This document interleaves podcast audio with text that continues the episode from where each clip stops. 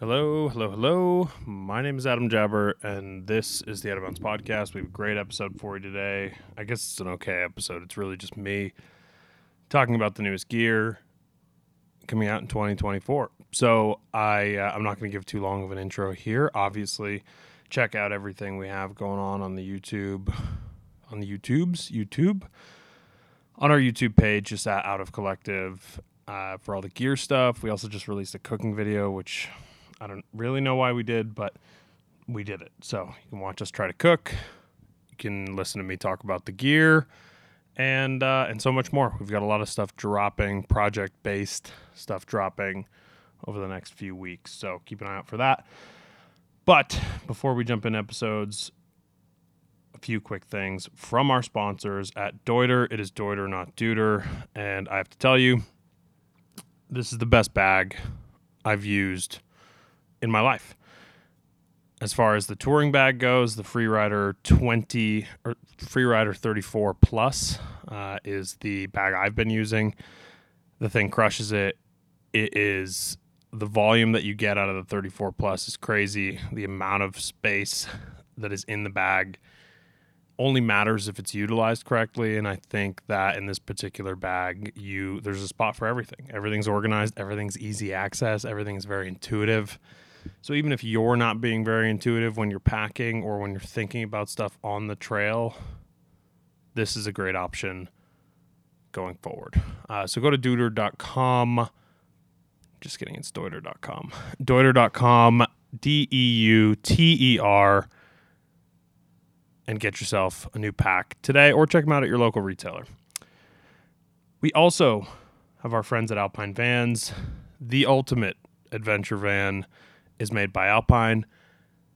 Todd and the Alpine Vans crew have one goal, and that goal is to provide you with the best outdoor travel experience via your adventure van. They're all the Mercedes builds. They're all super nice. They're all dialed and they're all tested. They're tested not only by Todd and his team, and I mean, Todd's a skier, Todd's a mountain biker, so he goes and he uses these things, but also tested by Cody Townsend as well as a bunch of other guides and pros that have real feedback to help make these things better.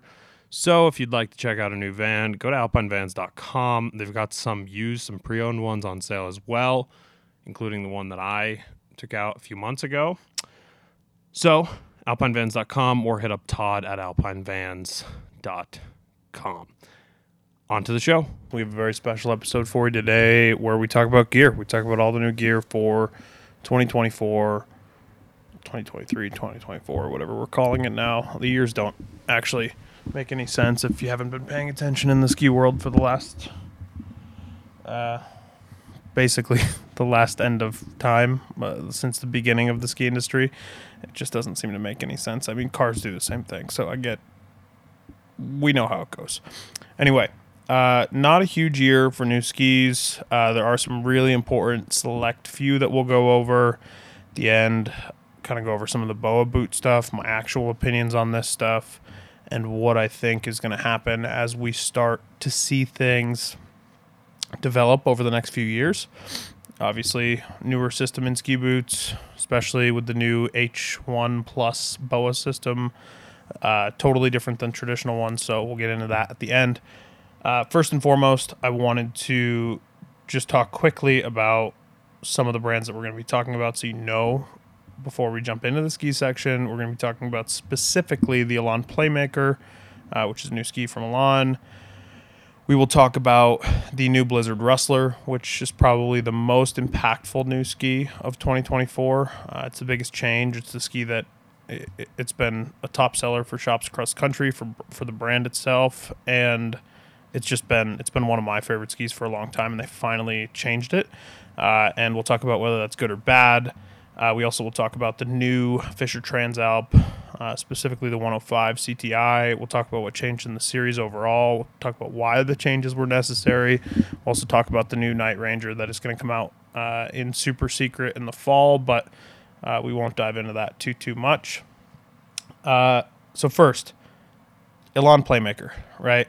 I, I think everybody knows Elan as a ski company that makes solid all mountain stuff, especially with the intro to the Ripstick. I think the Ripstick was a great ski uh, at the time. It still is a great ski.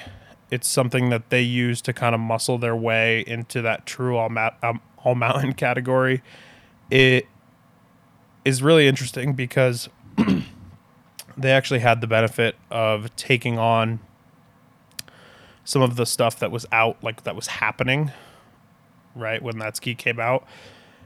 There was the Nordic Enforcer that was like peak popularity, as well as the Navigator series from them that kind of took hold of that same shape.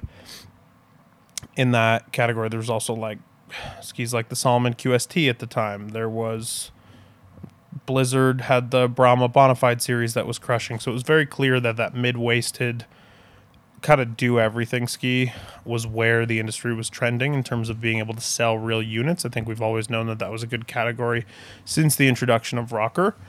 You've seen more and more brands uh, like kind of put their sole focus on that category and kind of lean away from what had been done in the past in terms of just getting on everybody's on carving skis, right? Everybody if you're just skiing groomers every once in a while you go in the trees, you're probably on something less than an 85 underfoot that was the norm for a long time. Unless you're skiing powder, then you got something wider, you get 100, 105, or bigger, right? They've always had huge pow skis um, since mid 2000s. So uh, this category, that all mountain category, is really the cream of the crop. It's the most flooded. It is the most crowded when you talk about product that matters to the end consumer and that matters to the brand.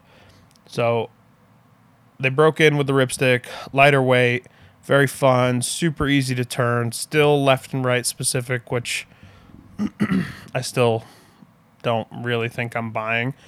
Uh, they do ski different if you swap them, but I, I, don't necessarily buy the benefit of having a left and a right ski um, that Elan pushes. But I digress. The ripstick was great. Fast forward to 23 24, we now have the Playmaker. Playmaker is Elan's all mountain freestyle ski. It is not, by their definition, a park ski, but it certainly can be used as such. It certainly has a park ski feel uh, to an extent. It's soft, it's playful, uh, and it's very unlike Elan. It's not the ski that I expected to see from them. It is the ski that we got, and I'm really happy that we got it because it's a blast.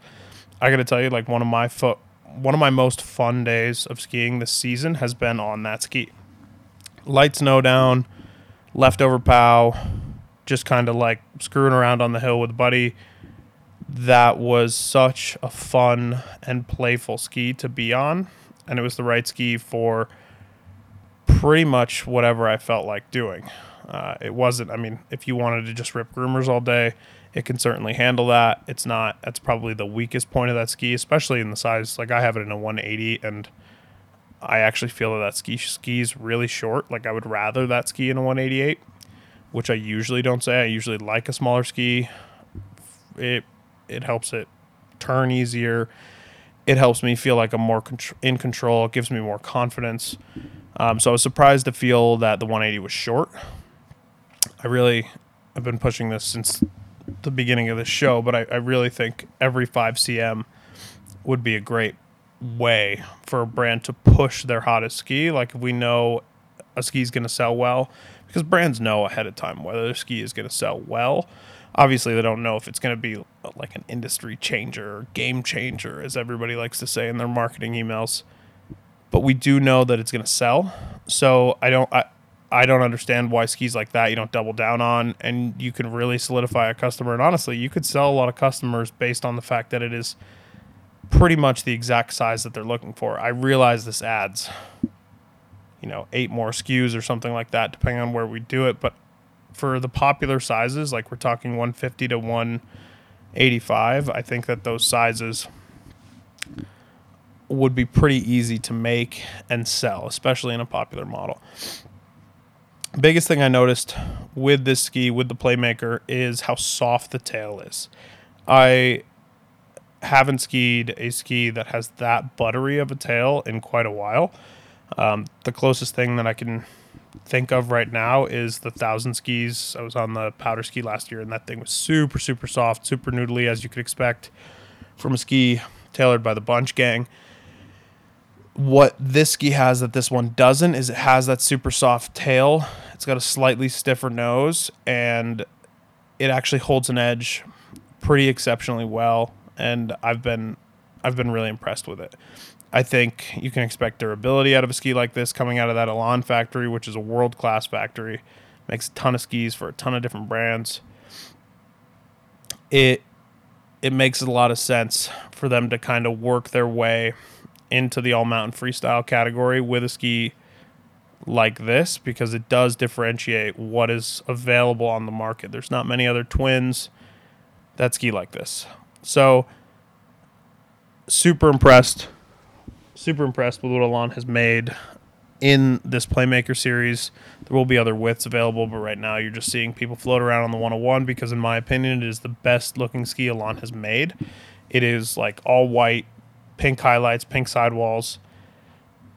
It just stands out. It looks good. I actually really like. Somebody said, I think it was Trace Cooke, said he didn't like the white skis because he loses depth perception, and I could see that argument, but I really like the color on this particular ski. I think especially if you're trying to edge into a market, it's it's a really interesting way to go about it because you you try to align yourself with an audience that is looking for a ski like that. And I don't think it's necessarily a park crew.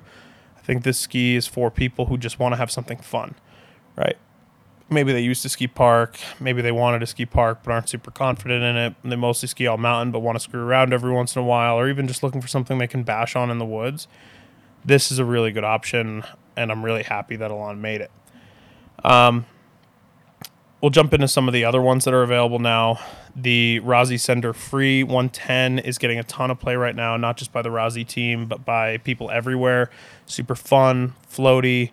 Rossi's even talking about on their website that it's you can hit rails on 110 underfoot park ski, and they're totally comfortable with that. And I think that that's really cool.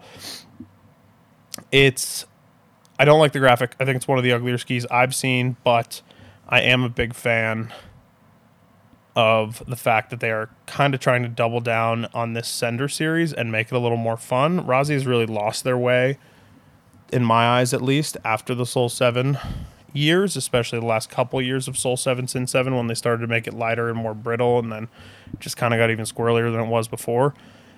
This is starting to bring them back into that all mountain, like kind of for lack of a better term, sender style ski. Obvi- obviously, they've had the Black Ops series, they've had the Sender series before. I, I think that Black Ops 118 from a few years ago was one of the athletes' favorite skis. It was one of my, I was super impressed with that ski, just the regular Black Ops. And I think that there's something really good that could be done with this Sender lineup. I just don't know if Rossi has the same idea of how they want their line to be organized going forward, right? Like I think they have to figure out where they want to be if they want people to just buy the experiences because, you know, it fits into a certain category, that's cool, but I think that ski sucks. I think it is one of the more boring skis that has existed. Period. I don't enjoy it. I don't it's not something I would like to push um, in the ski shop. It's if you just want something that you can rely on and have dependable and just make your turns and just have a day, I think it's fine. It skis. It's certainly a ski and it won't punish you. I just don't think it's very fun. I don't think it's very exciting. I, I don't see a huge benefit in that ski, generally speaking. So I'm happy to see the Sender Series doing well. I'm happy to see it getting some natural hype as well as the athletes getting behind it. Um, I talked to Parker White, and he was saying he's actually really happy with the way that this ski came out. Um, TBD on how he feels on the graphic. Doesn't seem very Parker Whitey, but it is very cool to see a ski like that getting some press, and hopefully Rossi leans into that stuff a little more going forward. Um, there's a lot going on in skis overall, like over the last two years. But like I said, it's kind of a kind of a meh year for new skis, right? All the stories you're see- seeing, even what we're posting, is about BOA stuff. You're seeing that more and more every single day, and I think it's because it draws attention. People have very polarizing opinions on what that is for. One of the things that I think changed and is kind of going under the radar because it's for a specific type of skier is the new Transalp CTI. Fischer's had the Transalp series in the line for as long as I can remember. Same thing with the Hannibal series. Transalp was like 86 width up to a 90 width, um, and maybe even a little, little smaller on the RC versions. It was a really good ski. It's very brittle, very light, but it was dependable. Like I, I beat the shit out of my 86s a few years ago, and I was shocked that they were still sellable. It that part was really impressive to me that they held up. The screw retention was really good. The bases took a whack. The top sheets looked like they're in mint condition. I probably skied them 50 days before I moved them on. Uh, I it seriously looked like I had hardly done anything on them. So we know durability is really good on those skis. Hannibal was one of the more questionable skis for me in the lineup. I really liked it. It was it was fun, but it always felt very much like a touring ski, like a lightweight kind of snappy, kind of brittle feeling ski. I keep using the word brittle, and if you know, like, just think of brownie brittle. Think of eating a, I don't know, think of eating a bunch of chips. Like, and you grab them and everything crumbles in your hands kind of right away. That's kind of what it felt like. It felt a little shaky, not super confidence inspiring. When there was snow down, Hannibal 106 was a blast, but kind of has to be consistent. It, I had a hard time kind of figuring out where the sweet spot was on that ski for me, the new CTI series is a huge leap forward. Uh, the 105 is what I've been spending most of my time on. It they actually added Titanal. They added a Titanal layer, and they use that Shape TI function that they've been using in the Ranger series. They just added it to the series of ski that is now the Transalp, right? So Transalp goes from like an 84 all the way up to the 105 it's basically taken the place of both both the old Transalp and the Hannibal, which is good. I I never thought that those two skis should have been separate. They're too similar. They're really for the same type of person. They're looking they're for someone that's looking for a dedicated touring ski. So anyway, they added metal. They added that Titanal layer, um, basically Titanal stringers uh, and carbon to the ski. It skis with so much confidence now. I would ski that ski on the resort and feel like I wasn't on the wrong tool. There were plenty of people when we were at Ranger Days in Austria skiing that ski as their resort ski, and these guys have the option to ski the Ranger, and plenty of them were still skiing on a Transalp, which to me speaks volumes to the way that the ski is performing. It's a little heavier; it's like 1,500 grams in that particular ski now. Uh, for reference, the Ranger's like 1,900, I think. It's getting closer. The Fischer line in general is getting tighter and tighter. Like they're kind of figuring out who the customer is, and they're figuring out that most people now kind of want to be able to ski everything, and they want to be able to take a ski like a Transalp and ski it 20 days in the backcountry and take it five to the resort and not have to have a second pair of skis. Those skiers do exist. They also are fully aware that people are sending in the backcountry, right? Like people are actually pushing themselves. They're skiing hard lines. They're skiing all the time this for my money, the 105 in particular fits in the same category as like a hustle from Blizzard. This is 10 times, in my opinion, the ski of a hustle. The hustle is basically a rustler without the metal. Um, and it skis really well. Like this is that's the comparable ski that I can think of or QST in terms of weight. They're very similar. Super impressed with how well this thing performs in mixed snow, in soft snow, in schwacky stuff and even on groomers. So I think they they hit it out of the park. You can see Brody Leven skiing on that narrower version of it. Um, looks like he's having a ball. I I've been super impressed with the 105, but I think this is a ski to watch out for as we head into the fall. So if you're looking for a new touring ski, there certainly will be Transalps from past seasons and Hannibals on sale everywhere. So if you're looking for something cheaper, honestly, it's a great time to go clear out a shop's inventory this time of year in particular. You can find deals all over the place on those skis. But if you're looking for something that actually is going to be significantly different, like if you're an old Transalp user, if you're an old Hannibal user, even if you were skiing on a zero G from Blizzard, which is which was the gold standard for a touring ski, I think this is now taking it to the next level. So I hope people get on it, and I hope people really enjoy it because I've I've had a ball on it. It's been the most welcome change to me that I've seen in a while. I I want to touch on real quick the fact that Fischer is making a park ski, um, so we can confirm that for 2024. Um, so you'll see it hit shops probably January of 2024. It is softer than a Ranger. It is still pretty stiff. Like it's still a pretty burly park ski. Like it's not a. This is not a noodle. This is something more fun, little softer tip and tail, but super like it's for the athletes, for the athlete that's going to push themselves. It's for somebody, especially the 96 is going to be for people that are doing comps. Um, the 104 is super impressive as well. I love the graphic on the one that's getting released early season, so keep an eye out for that thing. Um, Luca from the Fischer team has been riding that thing for quite a while. That kid rips, so it's nice to see some athletes getting behind that Night Ranger series or Night Stick series. I forget which one they're calling it. I forget where they landed, but I think it's Night Ranger.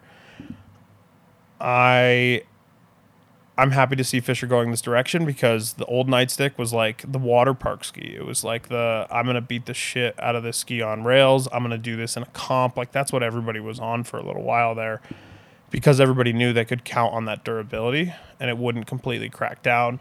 I think that's a problem. I think I know that's a problem in park skis where everything just gets destroyed so rapidly, especially for parents buying your kid a ski 15 year old in a development program or, you know, at an academy program, you want something you're not going to buy three, four times in a season. And I think that skis like the Elan Playmaker that I mentioned earlier, maybe not 20 enough. The Ranger is a dedicated twin. It's super durable. It's made in the same factory. It is something that you can depend on and actually plan on keeping for quite a while. Um, and I got to tell you, it ski's really good too. So hyped on that ski. I'm glad the Fischer went that direction. Biggest change in 2023 24, and they're out now, is the Blizzard Rustler series. This was a series of ski that I actually included earlier in the year in a YouTube video that we did talking about the three best skis. Like if I could pick three skis for anybody, you know, I'm blindfolded and I'm just gonna I have no idea how you ski after an intermediate level, what do you ski on, right? The Rustler was one of those choices, the Rustler 10 in particular. I, I think it's such a it's such a good ski for opening up doors for skiers. I think it's so much fun. It's playful, but it's got that stability at speed.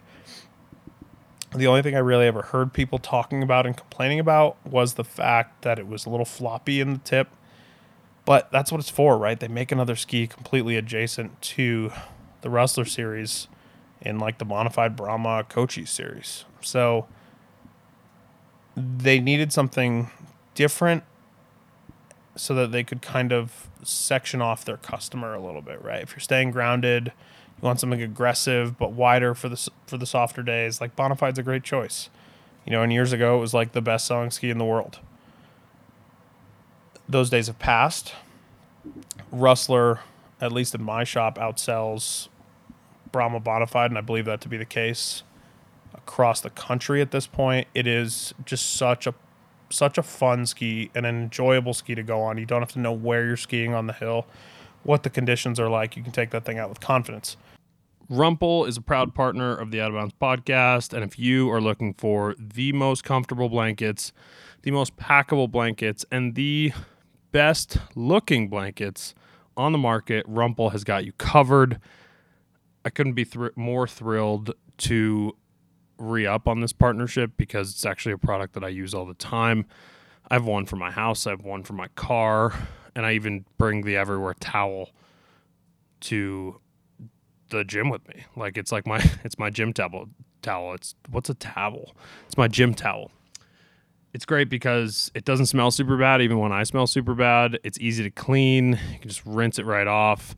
And uh, it basically just lives in my gym bag, obviously, machine washable, all that good stuff. But if you're just looking for something to give yourself a good dry off post gym sesh, this is a great product. If you're outside, this is a this is a must have for the mountain biker in your life. If you are that mountain biker in your life, then get one for yourself. Go to rumpl.com and check out everything that Rumpl has to offer today. the new Rustler is everything that the old Rustler was now just with a slightly stiffer tip, right, and tail. There's metal on the outside, like an outline essentially of that ski through the tip profile. So it actually keeps the tip weighted a little more. It gives you a little more power. And I think that did a few things. One, it pleased people like me because we've been begging for a change to the Rustler over the last couple seasons, an update, if you will. You know, they've updated graphics, obviously, top sheet material, but no change to the ski in five or six years or whatever. My only issue with the new one is it's almost too much. Right? It's like everybody's, oh, this is what we wanted. This is what we wanted. And now we're like, ah, did we want this? The new Rustler is really great. It's aggressive in comparison to the old one. So my only worry, and for m- me personally, like I like skiing groomers. I think groomers are a blast. I think in mixed condition snow to have something super stable is great. I actually have a lot of confidence in this ski, and personally, I'm a huge fan. I do wonder if it's now eliminating some of that intermediate user group that was buying that ski before. Where do those people sit now? Are they going to enjoy the ski the same way that they enjoyed the old one or might have enjoyed the old one? I don't know. The old one was a little easier to turn, had a little slower top speed. So, from an accessibility perspective, is it better? Here's my my thought, I guess. I think they're going to sell less units of the newer ski overall. I think you're now bringing your your customer really tight together. I think that the Bonafide Brahma series needs a substantial change if we're going to keep this thing rolling this way because they're too close together right now. The ski actually got a little lighter, which is surprising, at least according to the old stat that I could find on the weight. It was like 2,000 grams in a 180 Rustler 10. Now it's 1850 or something, so it actually has gotten a little lighter, but it definitely skis more aggressive than it did in the past. So, worth noting, worth having the conversation. I also wish that the men's ones, I'm honestly not a huge fan of the graphics. I feel like they could have done a little better job, but it's not bad. I think it's sellable. It's very safe. It's very Blizzard. At least current Blizzard. The I wish there was a narrower one. I wish there was an 80, 85. I wish there was something a little softer in that category because I think if they expanded that category a little more beyond 9, 10, 11, there could have been more options to sell to that more intermediate level customer. I just think a softer variation, more playful variation, similar to what they used to do with like the Blizzard Bushwhacker. You know, when Brahma Bonafide first came out, whatever, 10 years ago, there was this ski called the Bushwhacker. It was softer, same width as a Brahma, just no metal, snappy. It was fun. He might say, Adam, what about what about a hustle? A hustle's the same width as a hustle nine is the same width as a Rustler nine and it's still not a super soft ski. It's got that flat tail. It's not the easiest ski in the world to ski on, even though there's no metal. So I don't think it's the right ski for that intermediate level consumer. And then you're talking about a ski that's seven ninety nine. I'd rather see a five ninety nine Rustler in an eight width, whatever that is, 85, 86, something like that, 88 even, and have the lineup be a little more accessible to people because I think the Rustler 9 was a really good, and the Rustler 10 was a really good entry point for people in years past to get into a slightly wider ski and make it seem fun and lively and light. Not that the old the new one isn't lively. It's just it is stiffer, right? There is a there's almost a limiter at the bottom end of the speed where like if you're just cruising around on a green or a blue and you're going kind of slow, I, I don't think it that's not where that ski performs the best there's a lot that can be said about this category. I just I want to see Blizzard make some more skis that are a little more mass market when it comes to those lower widths, whether it's a 90 or an 85. There is still a place in ski sales for that kind of stuff. So that's where I'm at. That's where I'm at with ski stuff right now. There's not a ton of new I feel like we've we've talked about pretty much everything. There is a new Candide ski coming out. We're not going to talk about that now. Um, yeah, we know who's making Candide skis, and that's uh, that's our secret to keep for right now. One of the we'll talk about a couple things first. Nordica has a new unlimited series of boots. Different buckle system than in years past, much improved walk mode. If- If there was a most improved award for product, this would get the most improved award over the old Strider. The old Strider was a piece of garbage. It was heavy, it was clunky, and Nordica just kind of laid on it like we're a company for downhill skiers. Like, okay, but then you made the Nordica Unlimited series, Enforcer Unlimited series, and you didn't really have a boot for it. Strider was not the right boot. Now you have this Unlimited series that's light, skis well, and it's clean looking. The old Strider was bulbous. This is like simple, clean looking, and the walk mechanism on the old Strider was the worst. What was even the point of putting one on there? Just make a regular boot and throw pins in them if you're going to do that. The new Unlimited is clean. The walk mode is exceptional. It looks durable. A bunch of people that have been on that boot and skiing that boot consistently, and they're all huge fans, genuinely, um, whether they're inside or outside the company. I think the buckle on the lower, which is like a cable actuated, like a cable buckle system, I'm not sure I'd love, but I definitely don't hate it. I I wonder if you if you struggle with volume on the lower part of your foot, and if you struggle feeling like your boot's tight enough, I don't know if that's a great fix, but it is comfortable, it is light, it does look cool. I think all that is a big win. So now we'll talk about the main story of 2023 2024 when it comes to product. Boa boots. Okay, there are four companies that have adapted BOA into their into their offering, five models, and they basically, for me, rank all over the place in terms of how they fit and how the BOA has been applied. Obviously, we'll talk about the one that I've talked about the most first because I think people know this, but it gives some good context to where some brands are putting their money in terms of BOA. Fischer has the new RC4 uh, Pro, which comes with a BOA system. It also comes with a zip fit liner, and it is the highest price point all mountain boot of the bigger brands that exists. It is thousand. How do you even say that? Ten fifty. It is beautiful. Like the boot looks exceptionally, I, I, like it looks exceptional. I think it fits phenomenal.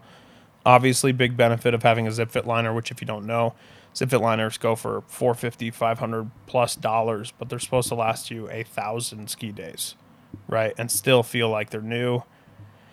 I know people that have had them for 15 years and they're still still rolling through. They're still running the same liners in a new pair of boots, and that that is the investment right there that you're making in an RC4 boot. RC4s are already expensive; they're like 70 799 or something like that. 849 in the 130 flex with the BOA. You jump up to 1050 when you go to the Pro version with the zip fit liner. Uh, it the fit is incredible. It's heavier, like it's the heaviest boot of all of them but I'm a huge fan. I think for a downhill boot, for a true all mountain boot, this is this is kind of the gold standard. Now they're not all like this. They're not all the same build. So keep in mind they do have some cheaper models, but the fit is not the same and it is not what I'm referencing right now. Though I do think they fit really good even in the cheaper models. BOA at its core helps people with a medium volume or a high volume foot get control of that lower part of their foot, right? I, myself in particular, I have an extremely high instep. I have a really, really hard time with buckles when it comes to the lower part of my foot. I could never find anything that fits correctly. No matter what work I do, it seems like a buckle is either crushing down if I make the boot wide enough for my foot, or I'm barely closing it at all if I leave the boot at the width that it is from stock. Normally ski a 9900 last boot um, with a 103, 104 foot. So BOA for me makes a huge difference in the way that it wraps your foot and it fits around your foot. It is exceptionally comfortable and I actually feel more controlled in it. I enjoy it. You'll see me a lot in that boot next year, even though the 140 in air quotes is probably a little stiff for me, but I really I, I'm a big fan. Downside to the to the BOA system. So we'll talk about the perceived downside. We'll talk about the actual downside. Perceived downside. Everybody thinks it's just going to get blown up. It's just going to break off. The cables are going to fray like they do on snowboard boots.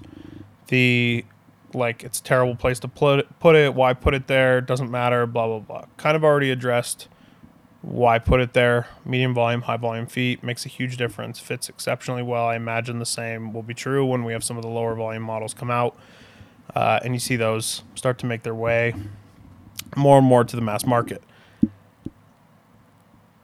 I don't think you're going to see very many cables fraying off the boots. The cable is like five times as thick as the snow the ones used in snowboard boots. It is much more durable can hold like the thing looks like it can hold a fucking chairlift. And that to me is a big is a big win. It also has a release mechanism. So if you impact the BOA wheel itself on something, it is supposed to clop right off. Like it's supposed to just flop off the boot essentially. You will lose tension to the BOA cables, but you just slide the BOA wheel back on no BOA before has had this release system like this. Yes, obviously there's your pop open, pop close, tighten, righty tighty, lefty loosey, that kind of situation. This is not what I'm talking about. I am talking about the fact that the actual wheel comes off of the mounted plate that is on there. It also makes replacing the wheel really easy. If you had to just buy a replacement wheel system, which all of that is covered under BOA, it's a lifetime warranty, you're in really good shape. Like it makes It'll make your life a lot easier if you have to replace something. The ease of changing the cable is also exceptional. It is like changing a derailleur cable. It is not like every shop kid in the world knows how annoying it is to replace a BOA wheel on a snowboard boot from rental or whatever. It is just plain garbage. It's not fun. I've done it a bunch on snowboard boots. I've done it a ton of my own cycling shoes, and it sucks. Here's the actual downside. These things will break. I mean, they you have a plastic knob, barely rubberized, sticking out of the bottom of your boot. It won't drag on the snow, but you will you will see people in the park, you will see people in the woods, you will see people in the backcountry for the ones that apply to the backcountry whack these things and them not stay together or them break or them shear. It is going to happen. Do I think it's going to happen that much more than on buckle boots? Not really. I don't think it's as durable as BOA is claiming. I don't think it's as durable as these brands are claiming. But I don't think it's chintzy. Right? We've played with it, we've smacked it around, I've skied it decent amount. No issues. We have hit it with a hammer in a weird direction pretty hard and we did crack some of the plastic, but just the plastic, not the wheel. Function wise, totally fine. And I won't tell you on what boot that was because it's not fair. The biggest win or the biggest worry, I guess, for me is going to be parts availability. If you break a BOA wheel on a Fischer, if you break a BOA wheel on a K2, how available are those parts? How available are, especially the retainers for the BOA cable itself. Like how easy is how quick is it going to be to get those parts for when people do snap them off? Because keep in mind, shops really won't have very many in stock if they have them in stock at all to replace them willy nilly. And the warranty is covered under BOA. So what now? That I don't know. I don't have a great answer.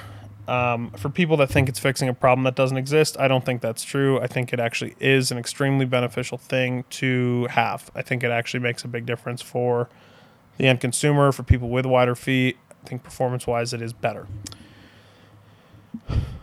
Let's talk about the other three real quick.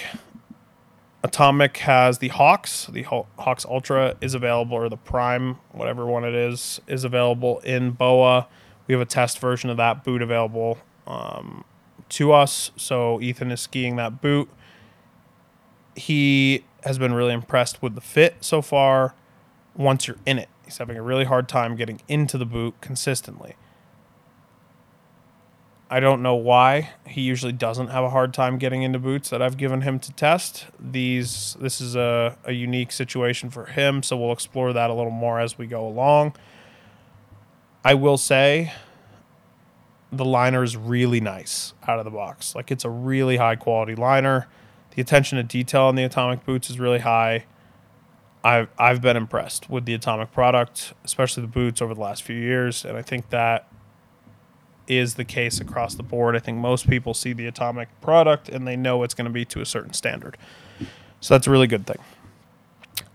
My third boot here, and these are kind of going in ranking of how much I like them, is the Salomon. Salomon has the S Pro Alpha.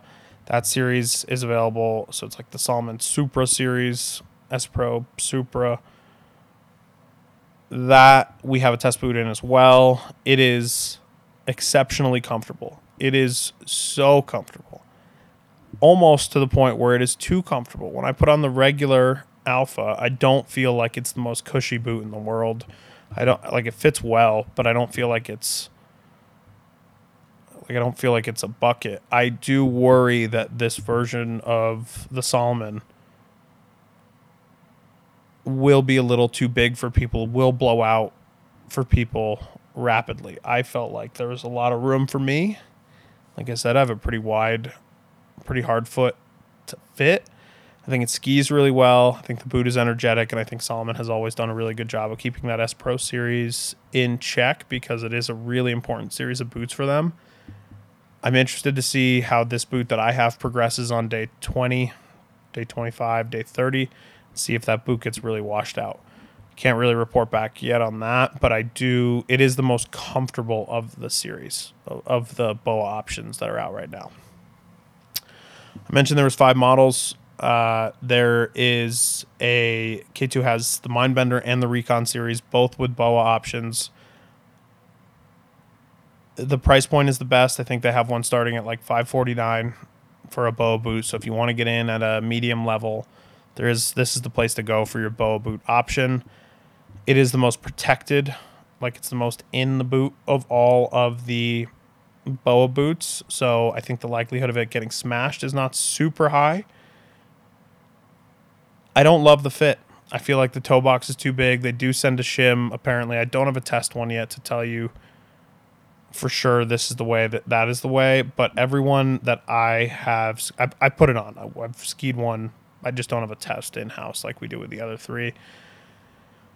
I've skied one. A couple of my colleagues have skied them. Everybody felt like there was too much room in the toe box. It is too tall. There's a lot of volume, and it makes everything else kind of sit weird in the boot.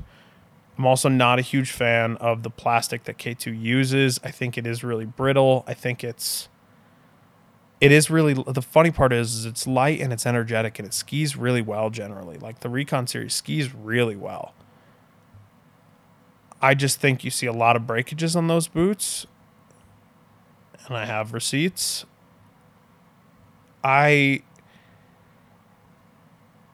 I really like what K2 has done with these models. I think the BOA needs some work in terms of the way that it fits everyone's foot. I think if you have a wider foot, you'll be shocked at how well the regular medium volume recon fits or a Mindbender.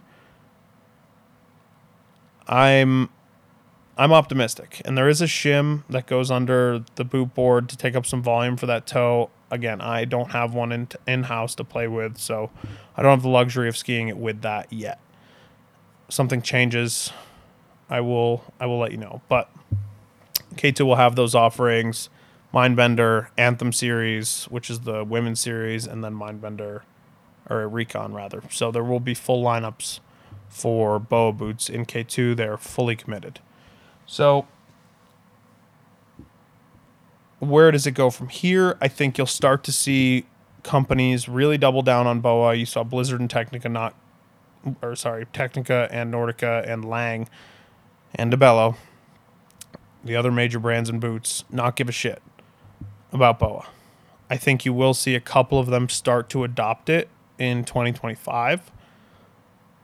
but I don't think you're going to see it completely take over the way that it seems on social media. I don't think people are going to buy into it the way that we all think they are. I think there's going to be a lot of BOA boots sitting on shelves in uh, this time next year.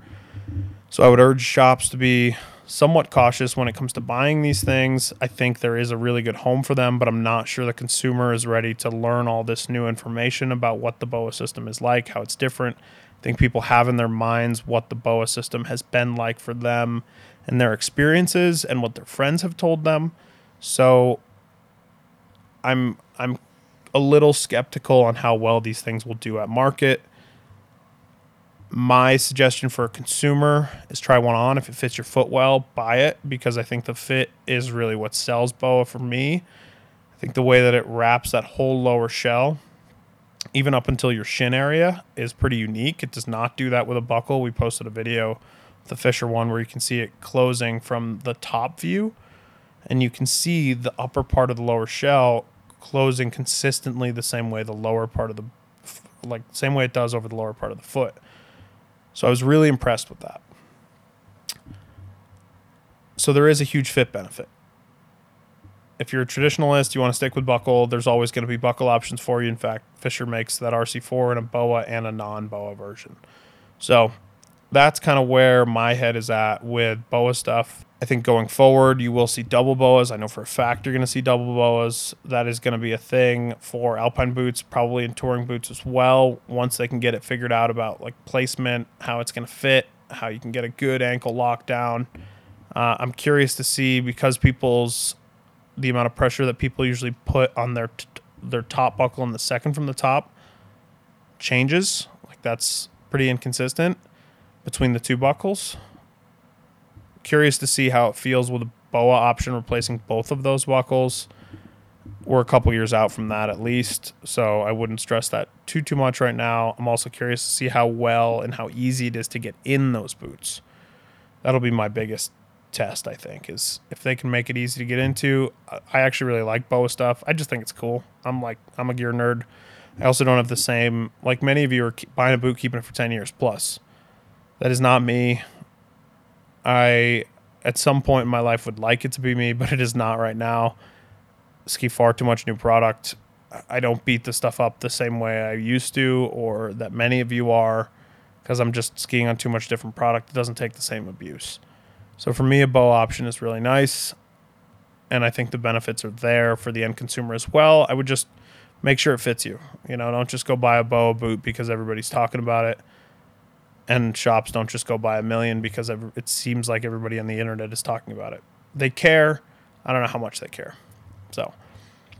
Uh, we have more gear stuff coming out. There'll be a ton coming on YouTube uh, over the next few weeks, including a review of the Elan Playmaker that has just dropped. So you can go watch that in video form. You can also watch another.